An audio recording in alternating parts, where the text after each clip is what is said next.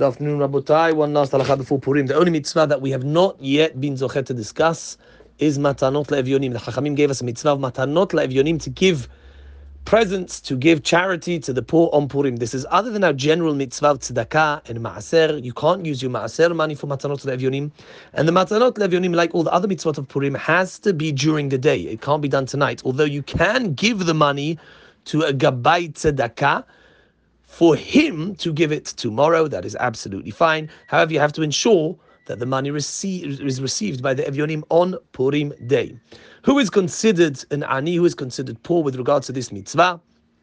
Anybody who hasn't got methods, general, consistent methods to finish their month, they struggle on a general basis. They are considered they're good enough for the person to be a recipient of the matanot la'evyonim. There is a machloket as to whether a yeshiva bachur is considered an evyon. Rav Ben Zion Abba Shaul argues that seeing as a yeshiva boy, generally, generally speaking, yeshiva boys rely on their parents for money. They don't have their own wealth. They have no money. It, essentially, they are considered aniyim, and therefore you can be mekayim the mitzvah by giving the matana to a yeshiva boy. Rabbi Chaim Kanievsky quotes his uncle, the Chazon Ish, who was not sure about this matter, seeing as, in a general way, these people are getting money from their parents and therefore it's not clear whether to consider a yeshiva boy, according to the Chazon Ish, as an evyon. Practically, if somebody has no choice and the only evyon that they can give the money to is a yeshiva bachur, they can rely on that.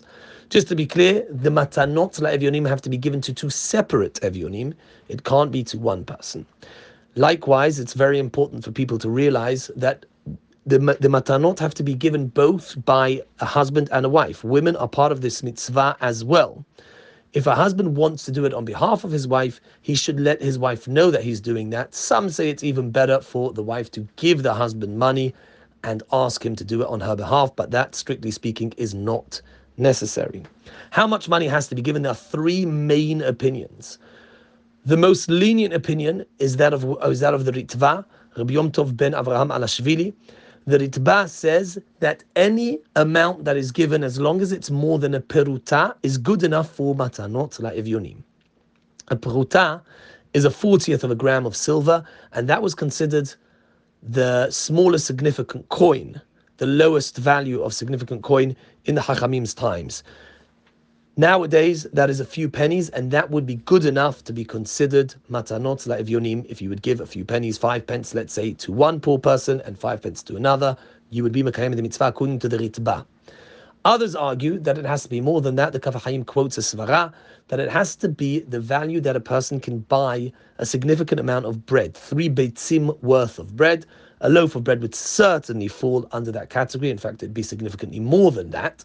So, according to this svara, two pounds would be good enough to be given to each evyon. That's the second svara. The third svara is that of Rabbi Yosef Shalom Eliashiv.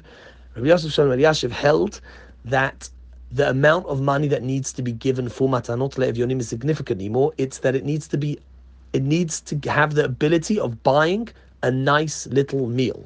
So I imagine that would range, I would say, between eight to ten pounds. It's not exactly clear. For eight to ten pounds, you can buy some bread, some salad, some some dips to eat the bread with, and a bit of uh, a bit of uh, a drink, a nice drink. So a nice meal, a small nice meal, according to Yashiv, that's the amount of money that would be necessary to give to the Evyon. So according to Rav Yashiv, you need to give, let's say, ten pounds to each Evyon much more than our original idea, where five pence would be good enough.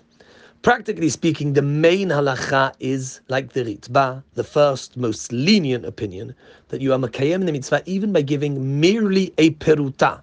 However, as it says in Chazal, kol poshet yad notnim lo, a person should be should give with a generous eye, especially on Purim, and therefore if people can be mekayem the svara of Rav Yashiv and give ten pounds to each poor person, that would be wonderful. Strictly speaking, once again, a pruta is enough. Baruch Adonai la'olam, amen Purim sameach, rabotai.